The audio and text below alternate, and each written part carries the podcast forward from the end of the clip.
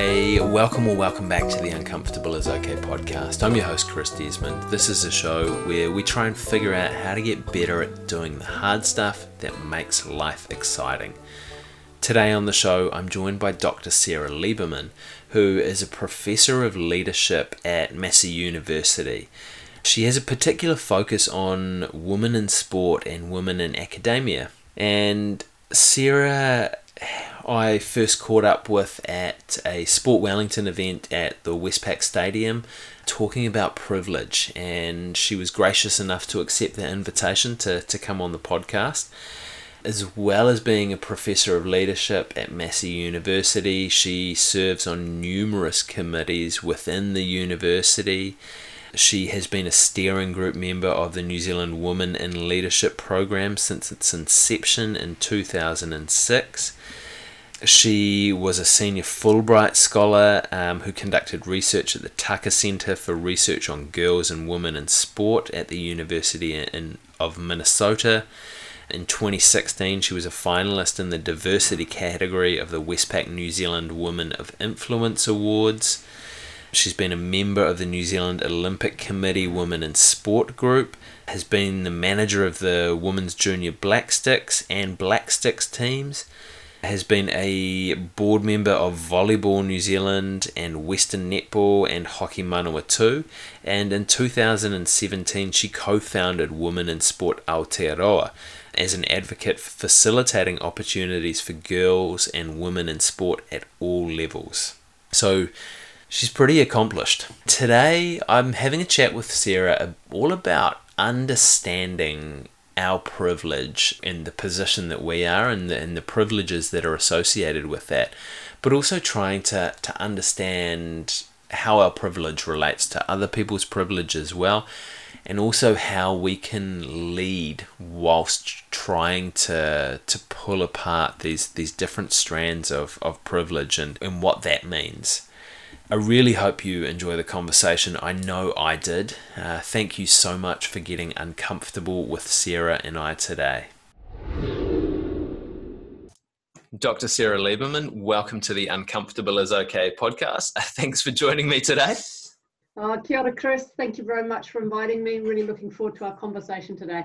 Fantastic. And uh, I originally heard you speak at a, a, Sport Wellington event about six weeks ago and very much enjoyed it. So I have been looking forward to this one for a, li- for a little while now. I always like to start things off with people um, to get a bit of context. So, where were you born? Where did you grow up? So, I was born in Cambridge in England. And then when I was three, we moved to Heidelberg in Germany for my father's work. And originally we were to be in Germany for three years, but we ended up staying there until I was 16. So I lived in Germany for 13 years in the late 60s through the 70s. um, and then my father's work took him to France, at which stage I had the option, so I was 16, uh, the option of going to school in England or going to school in France. I chose England because my English was better than my French. We spoke English at home, but everything else was in German, so it was a little bit limited. So I, I had what I would describe as kitchen English, so English for the house, but not really English for going to school, writing assignments, communicating with peers my own age. So yeah, that was that was pretty challenging moving to a new country when you're 16 and you don't know anybody. So, and yeah. obviously, your your parents were in France. Were you staying with other family members in England, or were you boarding? No, I, I didn't want to board. I, I that was one of my parameters that if I went to school in England, I didn't want to be at a boarding school. I did not want to wear a uniform.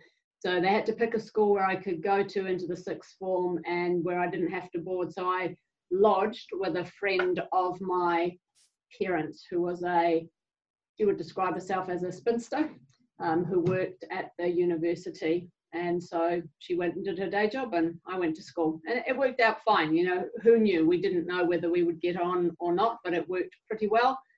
She let me be independent. I did my stuff, and uh, yeah, it worked out really well.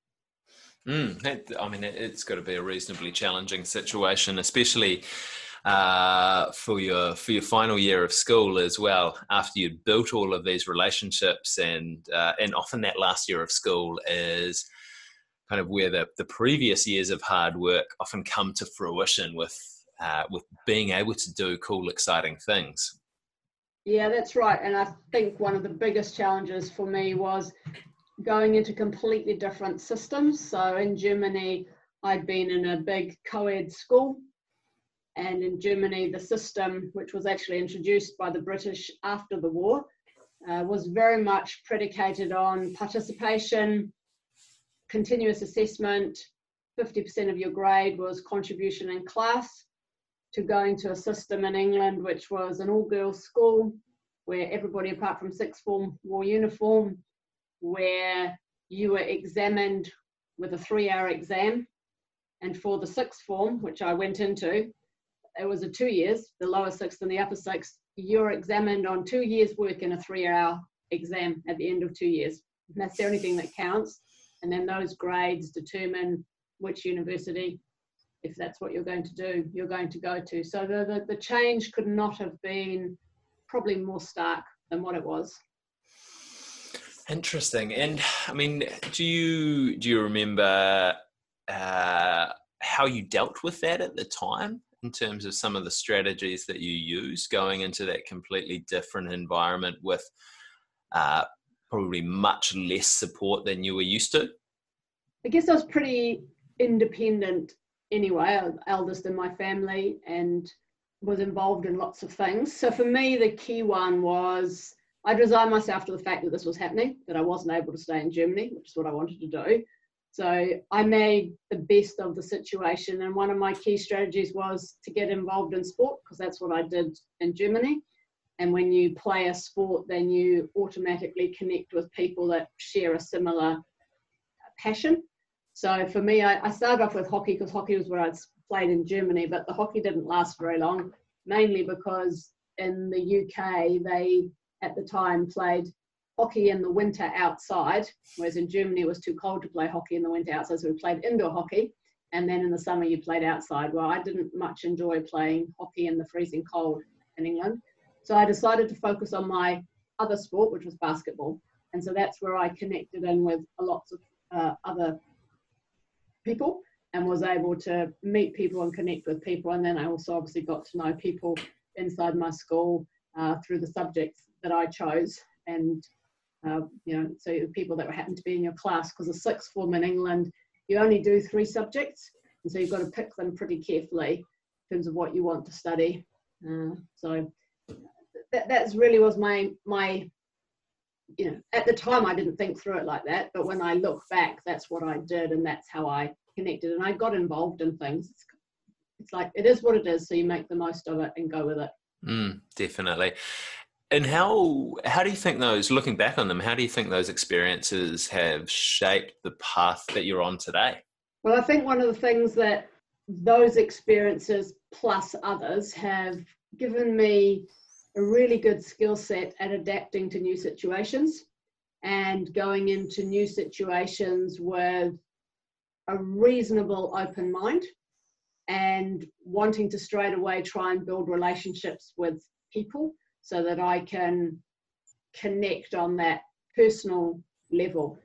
I also think uh, sport has, in all of my moves and shifts, has been really important. So even when I then decided to come to New Zealand to do my master's in 1988, uh, when I turned up in Wellington, being involved and physically active and connecting with other people was critical for that. I knew nobody here in New Zealand. And I came out here to do my master's at Vic. And so quickly, again, through physical activity and sport and, and increasingly here, the outdoors, I connected with other people who you then get to know and you know go tramping with, go rock climbing, kayaking, which is a, a lot of what I did. I, I stopped the team sport at that time so that I could explore the country. Um, the other thing that I think it it ha- has enabled me to do is I have a real interest and passion around, I guess, tangata whenua, people of the land. And so when I arrived in, in Aotearoa, I was very keen to learn about Māori culture, to learn Māori what I, you know, what I could, and I find it's helpful to be able to speak language. So language is very important to me. So having been English and then growing up in Germany, I, I fluent in German and English, and I can speak French pretty well as well because my parents were, were, in France for uh, 17 years. So language is important, and so I I guess I've always tried to fit in with people. And uh, I used to have a, when I was at university in, in England, I, I had a summer job in Switzerland on the campsite. And I was in the German part of Switzerland. And I tried to be able to pass as a local because I could, I picked up the Swiss German, the local dialect pretty quick. So I was trying to make sure you fit in. I guess it's a strategy like a chameleon. You want to be able to adapt, um, but still keep my own sense of who I am and my own values and, and passions alive and not not not necessarily give those up. Mm, and I think that's a really important point that you make. That um, I mean, we're as humans, we're we kind of evolutionarily hardwired to try and fit into uh, to the tribe or to the group.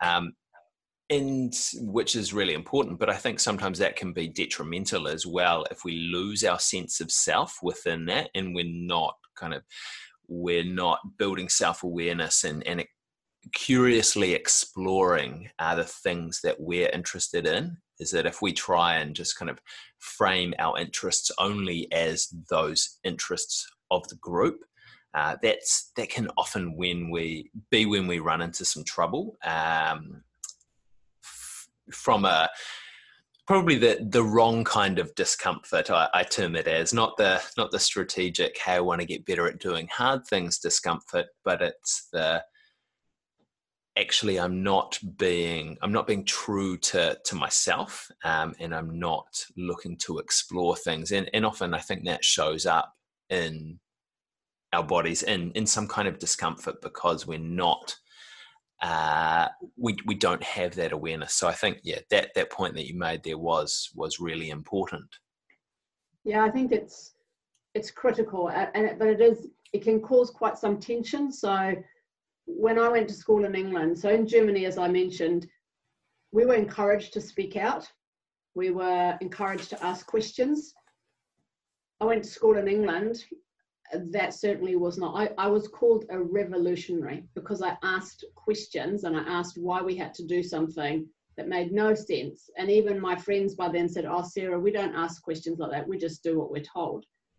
And that was really interesting for me because I'm like, why would you just do what you're told when you can see that there's a better way of doing this, and you're not you're not trying to be difficult for difficult sake or change something just for the sake of it. You're trying to make it better for everyone. And I guess I've never given up that part of me.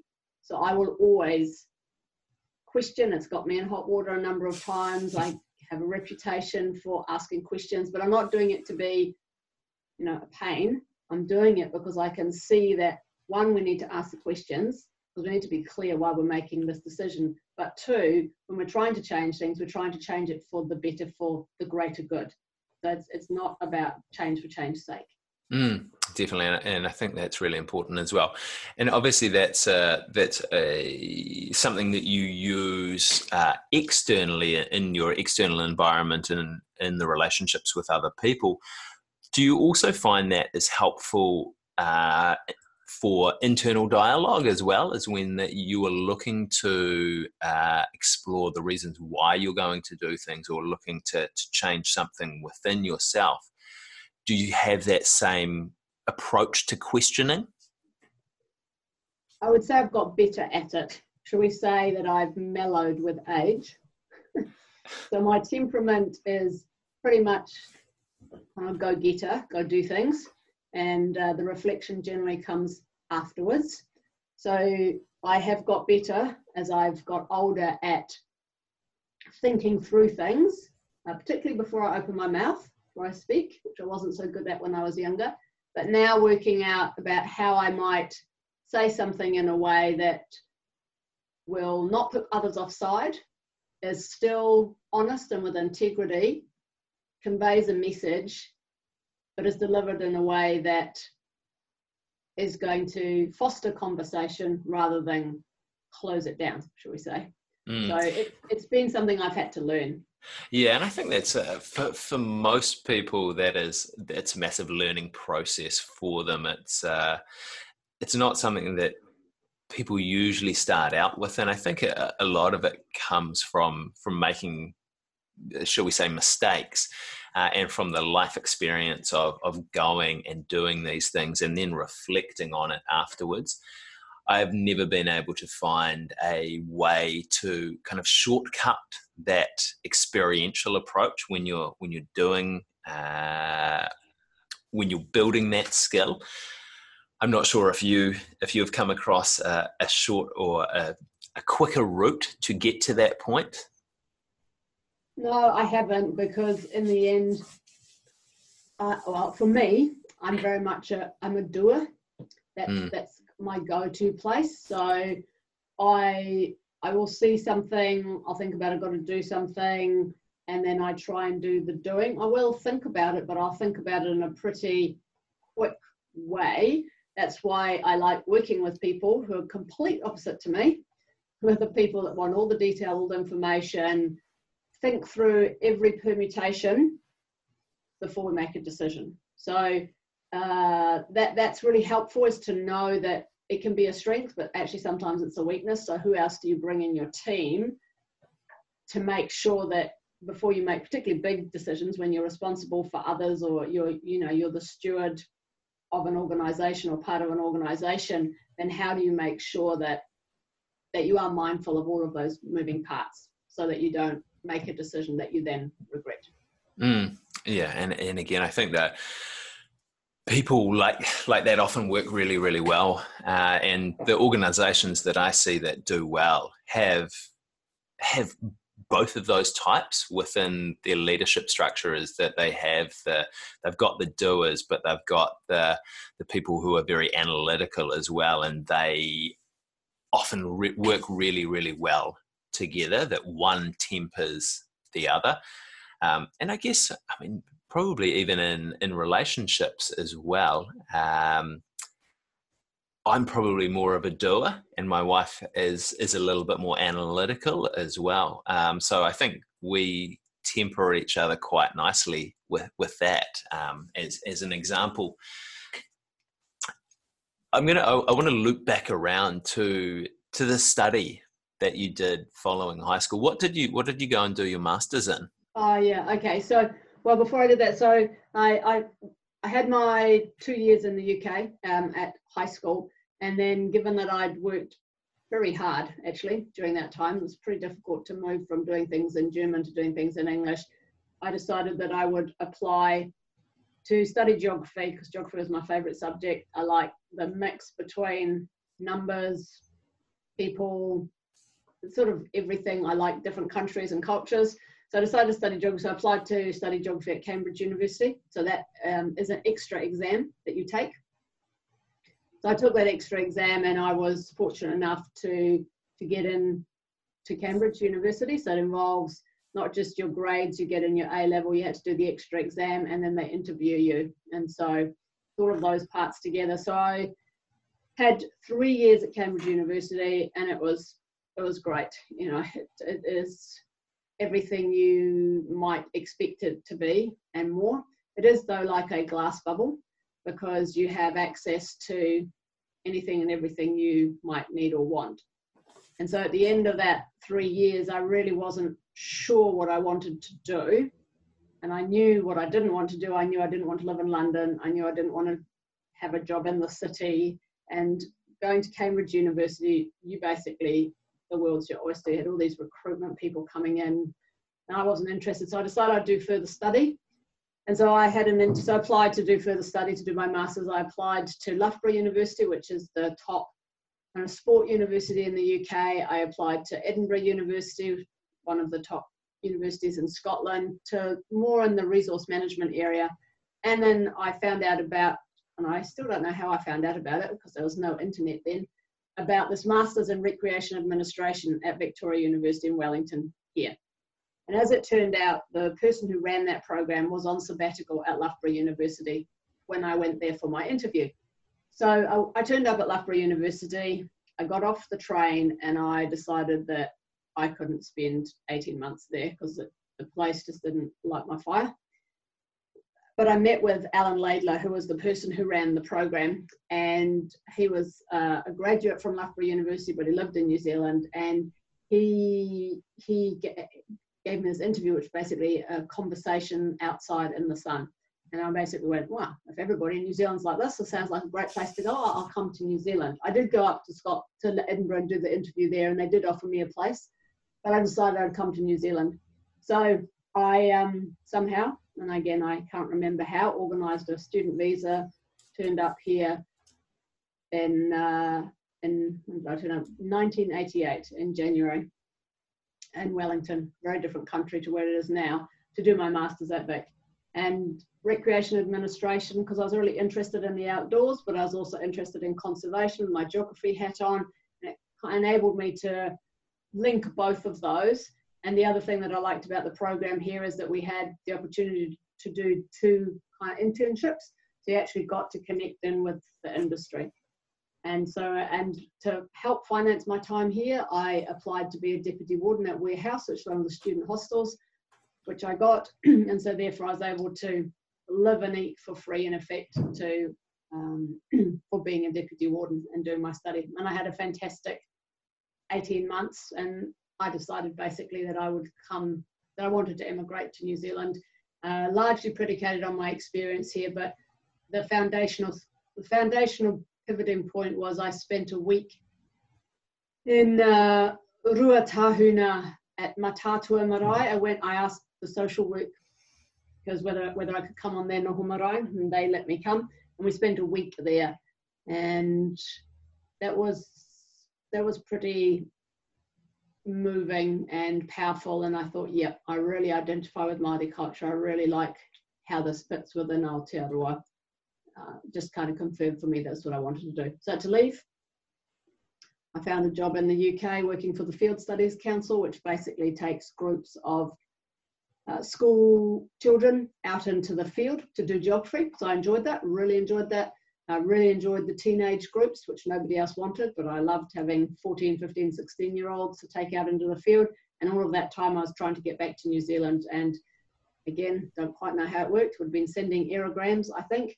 Uh, I managed to organise an interview here in New Zealand at Massey University at the Recreation Centre and at the same time they were starting an academic program in sport management so they wanted me to help with that and so i came out here with my backpack and a thousand dollars and needed to get that job which i needless to say did. And so that's why i'm still here. Fantastic. And yeah i mean look looking back on it now in the internet age where things are just at our fingertips uh, it always it always kind of makes you wonder how did I how did I put in all of this extra effort to organize this stuff when uh, when things are so easy now. Um, but I mean, it's just what it's just what we had to do pre-internet. So correct. You just you just did it because you knew no different, right? And so I think it really for me, and I think it's very similar that I think now with a lot of my students or students that we have, you know, in in the days pre-internet, if you wanted to connect with your lecturer, you either turned up to see them, you rang them, which you didn't do because it was expensive to ring to make tel calls, or you wrote them a letter, right? Or you figured it out what you needed to do.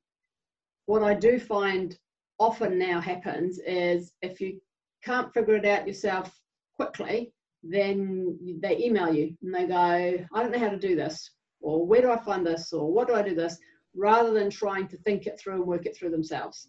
So I do find it's a little bit people are very quick to send emails or to you know even to colleagues they're not going to go down the corridor to speak to them they're going to send them an email and i do find it quite interesting how that impacts the nature of relationships and how we make decisions to do things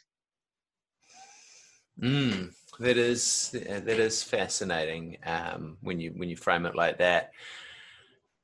I mean, what this is a little bit of a rabbit hole, but what uh, what changes have you seen in, in terms of the nature of relationships based on email? Well, this is my personal view. I don't have any uh, don't have any research on it. Uh, but my view is that with the advent, not just of the internet, but with social media in particular, people are very connected. And so they, you know, follow people's lives. You can find out virtually anything about anybody. But I'm not sure about the level and depth of relationships. And I still fundamentally believe that to build a really good relationship with someone, it has to start with a face to face being with them physically present. So, yes, we can do things via Zoom or via Skype, and, and, and they are great tools, but you do not get the depth of conversation unless you've already built the relationship beforehand. I also think you don't have those impromptu conversations that are not planned for because you have to make a Skype call or you have to set it up. It doesn't just happen spontaneously. So the being present, particularly in the leadership space, I think is is critical, and I do worry that this is uh, being lost. And it's interesting you should ask this question because I was doing a presentation yesterday for a conference that, that's on here at the university. And uh, one of the participants, we, we, were talking about relatedness and the importance of that linked into social uh, self determination theory. And he was saying that apparently uh, Hewlett Packard HP in the States has gone away from enabling people to work at home. They actually all have to come in and work at hubs because what's happened is people don't feel that they're related anymore they're working in their own little bubble and there might be an email and they might, but they don't actually feel like they really know, well, what does Chris actually do? What does Chris family, you know, who are the people there? Um, and they've, they've really tried to change that. So I think it's interesting and and I do worry when people don't walk down the corridor to talk to somebody, they send them an email instead because email's so open to interpretation and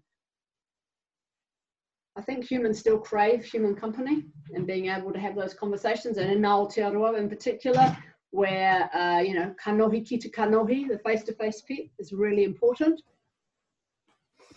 Mm. I worry about how, what we're doing there. Yeah, and I think we're I think we're living in a, a fascinating time actually. Uh, in regards to the advent of social media and the start of the, the internet and the ability to connect with people that way uh, and it's still really, really young. Uh, and I, I don't think it, it's a fantastic, fantastic tool that has, and it's not going to go away. Uh, and I'm quite grateful for it because it allows me to connect with interesting people like yourself who are not in the same city as, as I am um, and have fascinating conversations.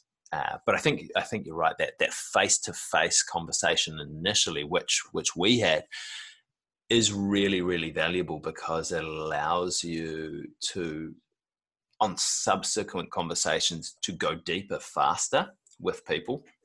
And I think, I think it's a sorry.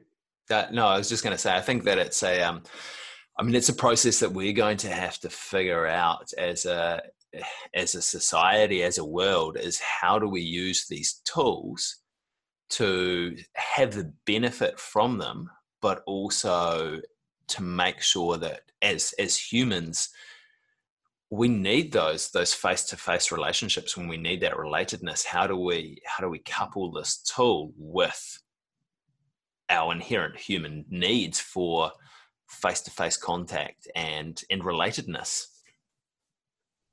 Well, I, I guess I, for me, it is that if we if we don't figure out how to create a sense of relatedness, belonging, there's lots of different ways talking about it. Things I think between people will get worse. And my my other thing is is that when you're just seeing someone through a screen, I mean, at least you can see their body language. But when we do things in email or you do something on text, you don't get the body language. So you get words and you don't see what else goes with it. And I think we lose to some extent our ability to read people and to read whether they're genuine about what they're say, saying, whether they're hesitant, what they're thinking. And that ability to read, because we know from all the research that body language is what people see, 70% of it, right? So the words are only 10%. And so if we're only ever getting the 10%, then what about the other 90%? And that's the bit that I I see is potentially lost. And if we look at when there's a crisis, when there's a challenge, when people actually come together to do things, then it's all about people being together in a space. It's not often virtually, it's actually together. So I, I think there's a lot to do, and I agree with you. I think the internet and the things that you can do is fantastic, but again, it's about how you use it and what you use it for, and the way that you can get the most out of it and, and use it in a positive way. Definitely, and uh, with that being said, I'm just gonna I'm gonna switch my video back on, and hopefully that internet holds up. Um, no, I, I, really like that, and that, that was a little bit of a rabbit hole that we've that we've gone down there. Um, but I think it, it, it makes for fascinating questions to start to to ask ourselves if we're not thinking about that. Um, I want to I want to loop back around to some of the work that you're that you're doing at the moment, um, because one of the or, or, a few of the the topics that you you do a lot of thinking about you do do a lot of research around and you have a leadership role are, are understanding privilege and uh, and women in sport as well so can you just take us on a, a, a brief journey from how you got into into these different areas from when we left off last yeah so I guess what I realized pretty quickly so, one of the things moving from Germany to England was as soon as you hit England, there's a class system, mm-hmm. which in Germany I basically non existent. So, what happened when I went to England was as soon as you opened your mouth, you said where you went to school, and then to university, you, you get put in a box and that box is either you're rich and wealthy and well-to-do, or you're poor, or you're from here, there, or there, or wherever. And I hated that, absolutely hated it. So to start off with, well, I was German because I spoke English with a German accent, so I couldn't be put in one of the English boxes, but I was German. And I always have to say, well, actually, no, no, I'm not German. I'm actually got a British passport, just like you have. I happen to speak English with a German accent because that's where I've lived for the last uh, 13 years. So that bit of being put into a box I didn't like because I, I don't like being boxed. And then I guess that made me think about okay, so if you get put in boxes and that it is to do with privilege, we automatically then think, oh, rich, wealthy, or go to Cambridge University, therefore this type of person. And I experienced that. I said I'm, I worked on a campsite in Switzerland during my university time, and I learned really, really quickly never to say where I went to university because I did once and people would, as soon as you said it, they go, oh, go to Cambridge University. You could see them kind of moving back thinking, why is she working on a campsite? And the this man at the end of the week, he'd been there with his family, he said, I've learned something from you this week. And I'm like, oh, thinking, you know, maybe some German words or something like that. And he goes, I've learned that just because you go to Cambridge University doesn't make you an arrogant, rich person. Interesting, right? So I thought, okay, I'm never going to say that that's it. And I still now will only say, you asked me what I did, I will say it. I never bring it out. I don't have any of my university certificates anywhere on any of my walls. I put it away because that's what happens is we have an image of what people are like when we say things or when we speak in a particular way. And then that pigeonholes us into a space. So leading on to privilege, right? Also as a woman, I experienced that um, the college that I lived in at Cambridge, so the Cambridge is a collegiate system. So you live in a college, but your classes are all centralized. So wherever you live, you come together. So I lived in a women's college. And the women's college didn't have a gym, a weights gym. And I was like, well, how come we don't have one of those? And they go, oh, well, we don't. And I said, well, we should get one. And I was thinking, oh, that's a bit odd. How come we don't have a gym?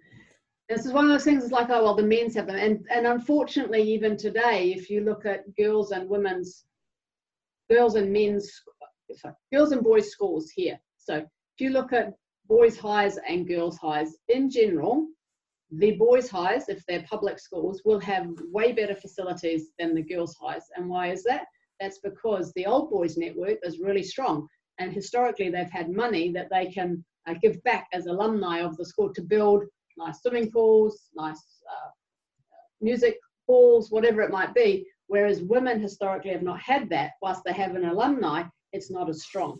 So what we've got is this imbalance has kind of grown, and, and if we did an analysis of it, you, you would see it. So again, it's around that privilege, in that case, a gender privilege. So I guess I'm interested in that, and I've always been interested in how do we support those who don't have a voice. And for me, that's really, really important. So I recognize that I am a white woman, I've had a really good education, middle class, never wanted for anything, and um, I think the other thing that's helped me really, in I guess, a social justice way is, is you know, my parents uh, grew up, were in England during the war. And so they grew up without a lot of things. And so that gets passed on at home in terms of what is important, how you do things. Also, my father is Jewish.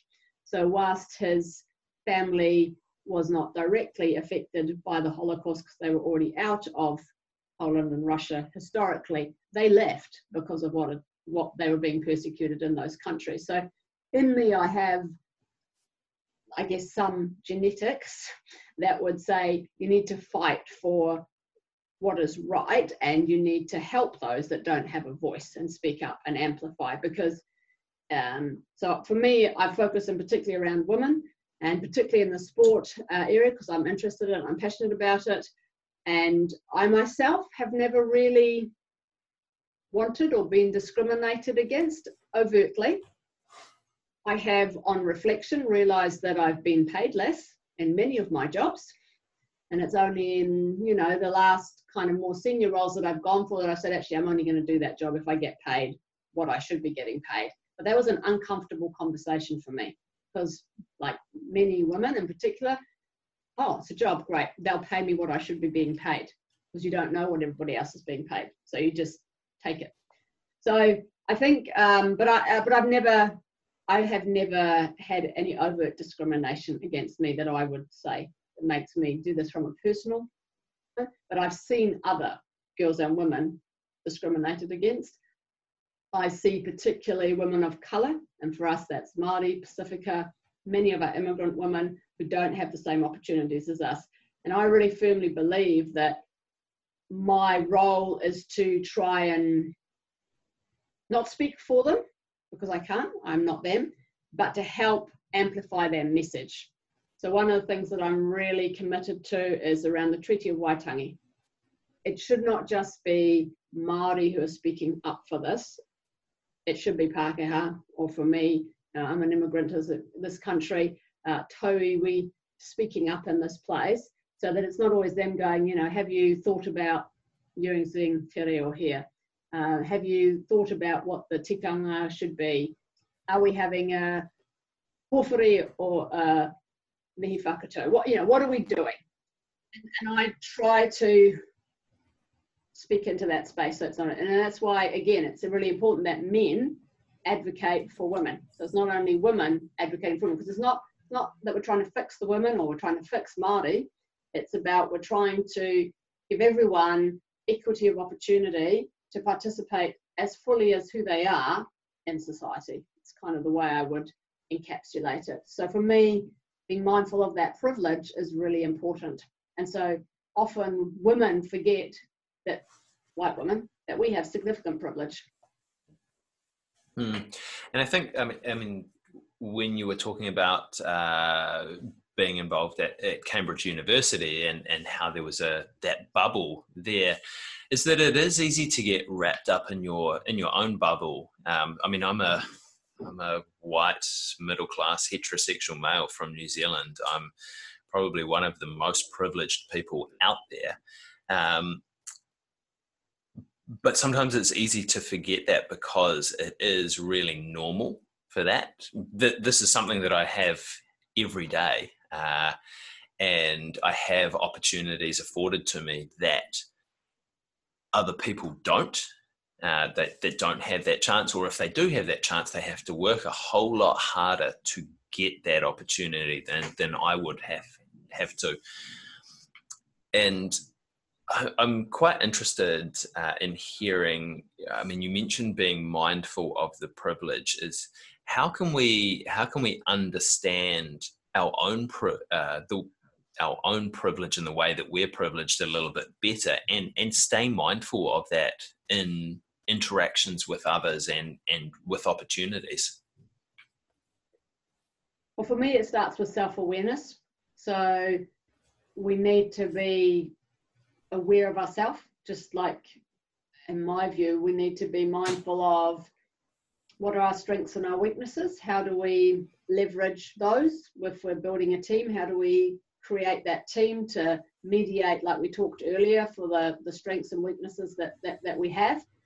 And for me, it's about when I look around a, a room and I see diversity not reflected, and it doesn't matter which way around it is, then I will ask questions. So there, there, there is a lot that we need to make sure that we have women on interview panels. I ended up in a situation where we had a panel which was all women to make a senior university appointment.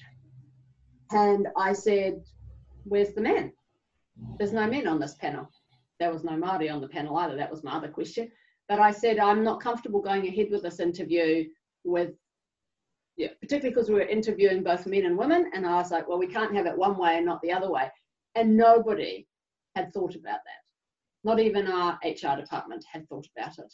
In the end, because it was a last minute thing, so there would have been a man there, but he was sick on the day, the decision was made that we needed this to proceed. But nobody had even thought about the question. So I think it's also about the more you do this, the more you see it.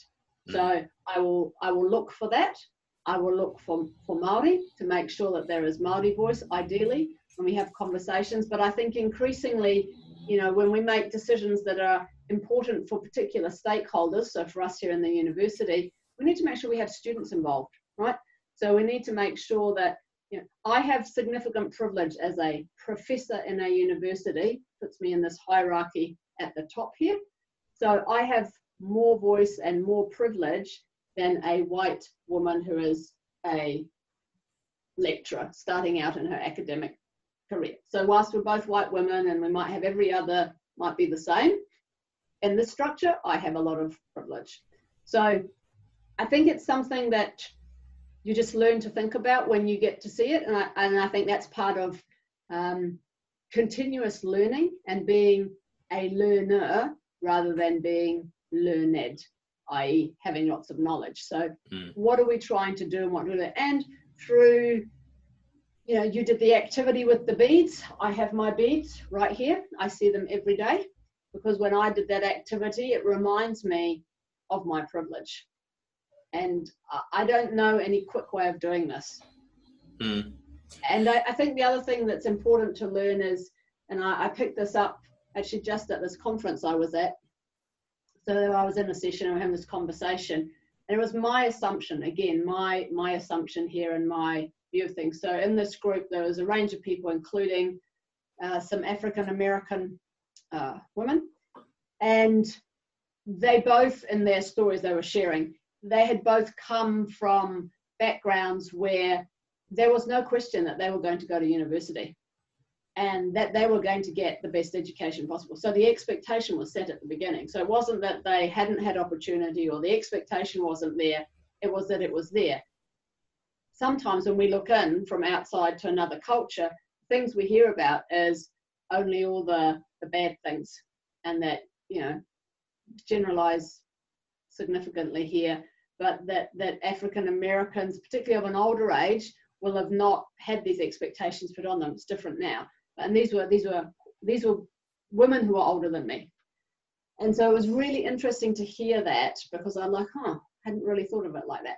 So if they were in a conversation with other African American women, they would have had privilege in that conversation compared to those who came from a background where education wasn't valued, where they didn't get opportunity to do things. So that's what I'm saying is just because you look the same, it'd be same for, for you as a white heterosexual male, not everybody will have had the same opportunities afforded to you. So once we unpack all those privileges around sexuality, class, religion, uh, those are kind of the big ones, ethnicity, race, there are variations within, and it's being mindful of those.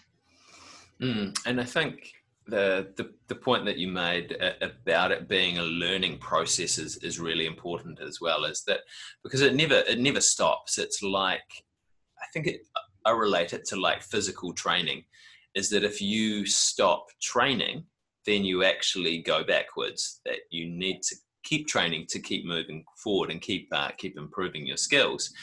And very similar is once you start to pay attention, then you get better at paying attention and you uh, develop your skills in, in noticing the privilege in, your, in yourself and, and also in, in other people as well. I think the thing I find often is that there's a there's many women who don't see that they're not reflected in certain things because they've never thought of it. So I've, I, when I point out to sometimes to women, I'll go, that's a great poster, but you've only got men showing cycling here. They go, oh, yeah, you're right. I didn't even see that. Don't even see it, right? But now, once you ask the question once, they go, oh, yeah, we've got to be much more mindful of the messaging we send via our images. And like, yeah, you do. Mm. But it, it's raising that awareness, though. It is, and I mean the the exercise that you did with us in the workshop was was fascinating in terms of the the beads. Is there is there an online resource that people can uh, go in and look at to sort of start that process of being aware of their privilege? Well, I think the best one that the, there's the video online. I, I don't have it right to hand, but there is a video, and I'm sure if you Google it and put kind of privilege America uh, players on a line. And so what they do is they start these students at a university, they're all standing on a line at the back of a field, and then they ask questions about whether they've done this, done that, done that, or had this opportunity, this opportunity, opportunity. And what you soon see is in this video is that the I think it's the African American men are right at the back with the least privilege, and the white heterosexual men are right at the front, and then there's divergence in between. And it's a very similar exercise, but without a, a bead like I do, because the one that I have is from a workshop that I did. That's why I acknowledge where it came from. So I don't know if that is publicly available. I haven't searched it up. But those are just some examples of how to have a conversation about privilege. And I think starting conversations around privilege are more inclusive than having conversations, for example, around gender straight away. Because people often get really defensive about that. So it's about men and women. But actually, if we talk about privilege, we all have different layers of privilege. And it isn't right or wrong, it just is. And I think that's the other thing is we can't, you know, I can't change where I was born, who my parents are, largely where I grew up. It is just how it is. But that doesn't make me a bad person or any uh, better or worse than someone else who wasn't born into those circumstances. It is just how it is. But what we do need to do is we need to be mindful that not everybody had the opportunities that I have, and I and I and I well well know that. Mm. And I think framing it uh, from a through a privilege lens, uh, actually, I mean, you, you mentioned the power of language before. If, if we're talking about privilege rather than kind of an us versus them mentality when you come at it from a say a gender or a race or sexuality perspective is it loses a lot of the emotion yeah. so if you take that emotion out of it then often you can have much more productive conversations quite quickly yeah and for me it's about if we recognize first of all that there is privilege one then think about what our privilege is and, and then if you uh, if you recall. But for me, it's really important if we then move that to an organisational setting, whatever our setting is. So who are the people that are at the table? Are we only privileging those that look like us?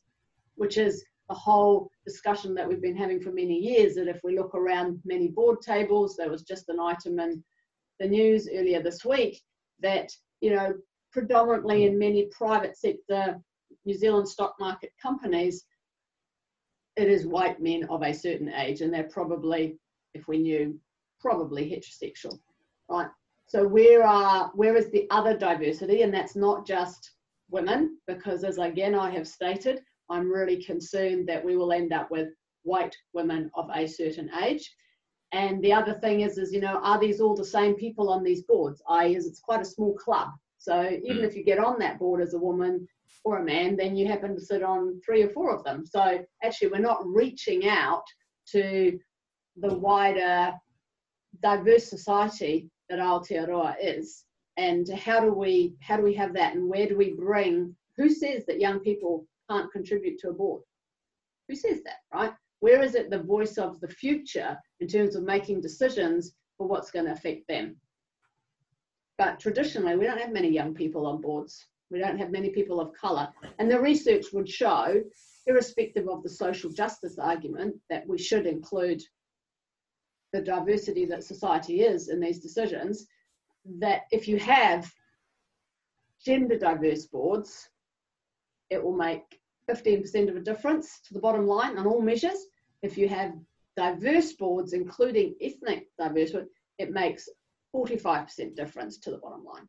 So diversity, including all the voices and having them at the table and enabling them to actually speak and be heard, makes a massive difference to organisations. Mm, yeah, and they're, they're really fascinating statistics that hopefully a lot of people are, and a lot of corporations and uh, and organizations are starting to to be more aware of and to implement.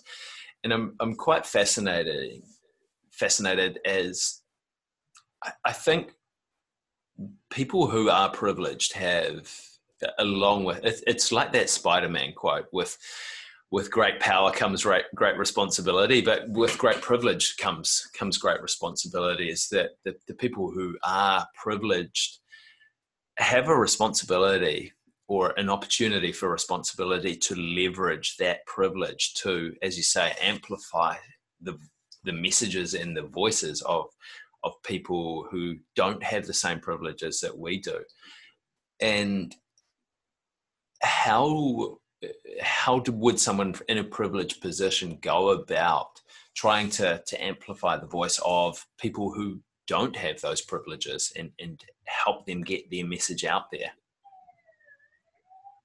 Well, I think it's a fine line. As I mentioned earlier, it's really important not to speak for people and assume that you know their lived experience because we don't, and I don't. So for me, it is about being genuine and having integrity and learning and speaking when it's appropriate to speak and seeking counsel, particularly in the cultural space. So, in terms of my learning, and it is only very small, but around Māori protocols and tikanga and when to speak and what to say, I, I have some really good Māori friends who are skilled and experts in this area, and I seek their guidance. And I will ask whether it's okay to say this here, you know, is my um, pepeha going to be I add with it? Um, and so showing and knowing that they know that you are genuine, that you're just a pretender doing this because it's flavour of the month. So that's for me is really important. And like when I when I did come back to Aotearoa, so when I started at Massey 1991, I joined the Kapahaka group here. I was the only Pākehā in the group. I knew none of the waiata, knew nothing. But it was a good way for me to learn, to be in a learning environment where I had no idea what was happening.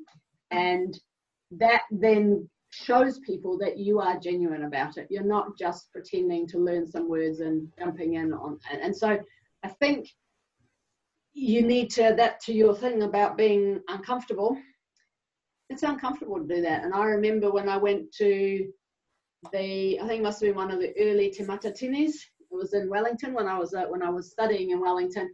I would have been one of very, very few non-Māori in that audience.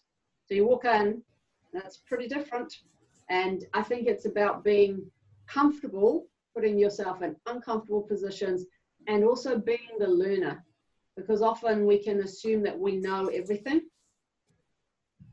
and making sure that uh, that you speak when it's appropriate and when you, you kind of figure that out after a while. So keeping your integrity is is critical through this. It's not it's not easy, and that's why, like I find it difficult. I, I can't really speak on behalf, you know, like amplify and assist for African American people. It's a big group. I I don't live in the states. I only have a very very partial understanding of things. So being mindful of that, I guess. Mm. Thank you for for sharing your thoughts on, on that and. Um, I'm just mindful of the of the time as well, Sarah. Uh, and do you have another couple of minutes now? Yeah, that's good. Yeah. Cool. Um, so I think if we if we tie things tie things off here, I know there was some other stuff that we we mentioned, but uh, I think this is a pretty robust conversation already. Um, what was the what was the last uncomfortable thing that you did, and how did you get through it? Degrees of uncomfortableness. Uh, so if I take an easy one, uh, the last kind of physical uncomfortable one was was uh, having a go at F45 with my daughter. Didn't really think my body would last the seven day free trial, but it did, and now I'm addicted. So uh, that was kind of a definitely worried about whether I would be able to manage it and whether mm. all my various injuries that have accumulated over the years would be able to cope. And I didn't want to look bad in front of other people and all that kind of social pressure thing. So that that that's a, an easy one, but it, it is about feeling uncomfortable and giving something a go that, that you're not sure you're going to manage. I think um, the last thing that I did that was probably is I asked some challenging questions in my last role about why things were being done in a certain way and suggested we might do things slightly differently. It was very uncomfortable. It didn't get uh, responded to very well. And I guess the long and short of it was is that I needed to really look at where my line was around integrity to myself and doing what was right versus continuing on and what I was doing. And the upshot was is that I decided that I couldn't carry on doing what I was doing and that I would maintain my integrity and be able to look myself in the mirror every day. So that that was very uncomfortable. Mm. Um, and was it the was it the process of going through that that was uncomfortable, or, or was it the final decision to to step away from it that was uncomfortable. Well, once you'd once you'd gone through that process that last decision was easy. It was really both. So the first the the, the process of it was uncomfortable and difficult because uh, I, I like to I like to support.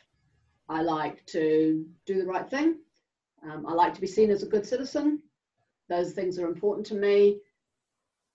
And so to have to question things that in my mind were pretty basic and to other people's minds pretty basic, but I was prepared to speak out for it.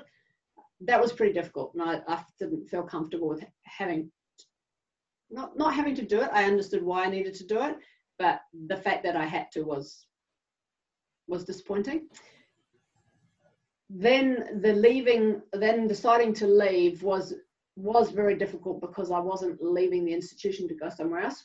Staying, mm. and that means you can't get away from those challenges. And it also means that I have had to live with this year the outcomes of some of those decisions that I questioned that have caused more problems, which which if we had had an environment where asking questions was all right and had been listened to, we wouldn't have to deal with the outcomes of poor decisions being made. Mm, that makes so sense. That, that's pretty uncomfortable. So, it's, and it's an uncomfortable space to be in because, yeah, institutions have pretty long memories. Mm. Sarah, what's the next uncomfortable thing that you're going to do, and, and why is that uncomfortable for you? Yeah, I saw that question, and that's a very good question because I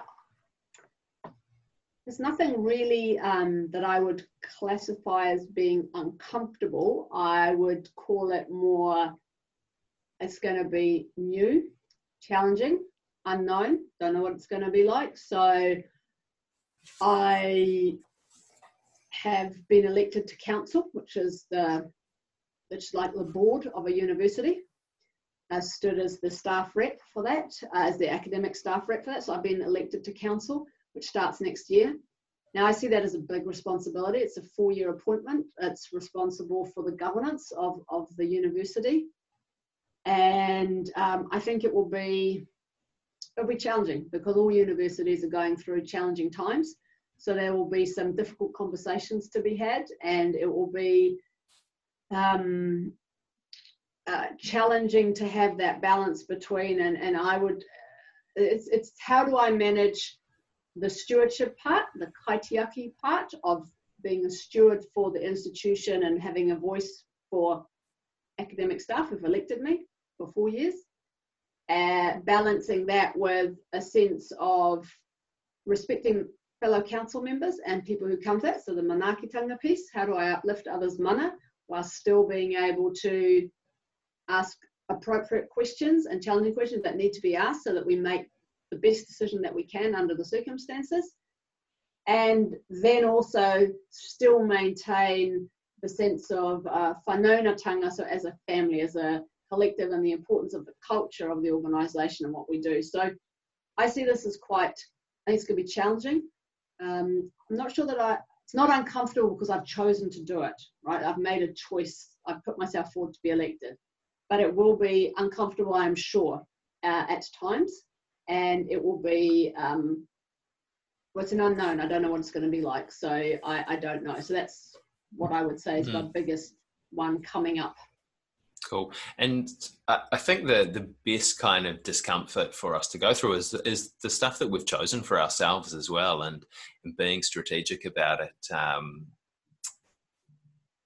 because I mean that, that that allows us to create the direction that we want to move in. And I mean, life has a has a nice habit of throwing challenges at you, uh, even when you're not looking for them. So, uh, being able to choose the challenges uh, is, is is one of the themes of this podcast.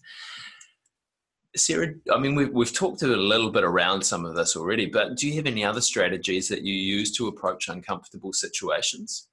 I make sure that I'm in good health. I make sure I look after myself. I think if I can bring, bring my best self to the situation, that helps me because it means I've got a a clear head. It means I I'm in a good space. For me, it's really important to have enough sleep, to have exercise, to eat well. Then I make better decisions. If I'm in an uncomfortable, difficult position and I'm tired, uh, that's that's not a good combination. So I do actively look after myself and manage that. And the other thing is, is I make sure I have really good relationships with people. So I have a close close knit uh, friend group who and a very supportive family. So my husband and daughter, we're a tight knit group, and I, I, always have that to go back to. So for me, I, I I I can balance that out. So looking after myself, being good in myself, enables me to deal really well with uncomfortable situations. I guess because I'm in a good space to do so. Mm, I really appreciate that answer, actually, and it's not one that people usually throw up, but I, I think it's a, one that is is vitally important. Um, I've got a couple of other quick questions for you, but I just want to say thank you so much for taking the time to have this conversation with me today, and but also thank you for uh, the, the work that you do, helping people understand privilege and uh, address privilege disparities as well as amplifying people uh, people's messages as well, um, among a lot of other things. Uh, it's really important work, and, and I appreciate that. Um, first question is if people are interested in the stuff that you do and uh, want to learn a little bit more about it or, or contact you to to be pointed in the direction of some interesting ideas. What's the best way for them to do that? Just contact me via my Massey, my Massey email. So it's on the Massey website. So if you just uh, Google Sarah Leberman at Massey University, it'll come up and just send me an email. That's the best way to go. Cool. Um, Sarah, do you have a challenge to leave me and the listeners with this week? Yeah, I think my challenge to everyone is well, there's kind of two parts to it. Mm-hmm. So the first one is think about what it is and what practices enable you to be your best self. What might that be? Is it around sleep? Is it around exercise? Is it around nutrition? Is it around friendship? What is it that makes you be your best self? One. And then think about where is it that you wish to be making a difference? Where is your passion and your space that you would like to be making a difference, whatever that might be? So, those would be my two challenges for people to mm. think about. Thank you for those. And thank you so much for getting uncomfortable with me today. That's all right. Thank you very much, Chris, for inviting me and uh, enjoy the best of your day. Rest of your day. Thank you. There you have it, team. I really hope you enjoyed that conversation with Sarah. It's pretty interesting starting to try and understand your own privilege and the position that that puts you in and how that relates to, to your life and how it progresses. And privilege is it, it's not anything to be ashamed of as well. That if you are in a privileged position, you shouldn't feel shame because of it. I mean, I was I was born a a white middle class heterosexual male in New Zealand, which automatically puts me in a very, very privileged position um, compared to a lot of other people. Uh, but I think for everyone, we have a responsibility as to how we go about using our privilege and um, how we deploy that to make the world us around us a, a better place. Um, so have a think about the ways in which you're privileged and how you can how you can deploy that to, to make the world just a, a happier, healthier place. Before we tie things off, I know it's coming up towards the end of the year. Uh, I usually do a little bit of coaching with people in terms of taking on challenges, picking areas to get strategically uncomfortable, and reducing overwhelm at the same time as building mental fitness and building resilience. And I thought in December and January, what I'd like to do is I'd like to just kind of open up some some complimentary coaching sessions for people, just a, a one-on-one one session with me, just to to have a bit of a think about what 2020 is going to bring for you just to sit down and set a direction to to challenge yourself in 2020. So if that sounds like something that you might be interested in, uh, flick me an email, chris at chrisdesmond.nz, uh, and we can tee up a time to have a chat. Thank you, as always, to Dryland for your awesome editing skills. Thanks to my brother Jeremy Desmond for the amazing theme music, and thank you to you guys for taking the time to listen in to Sarah and I today. It's been an absolute privilege to have you all listen. Thanks for getting uncomfortable with us this week.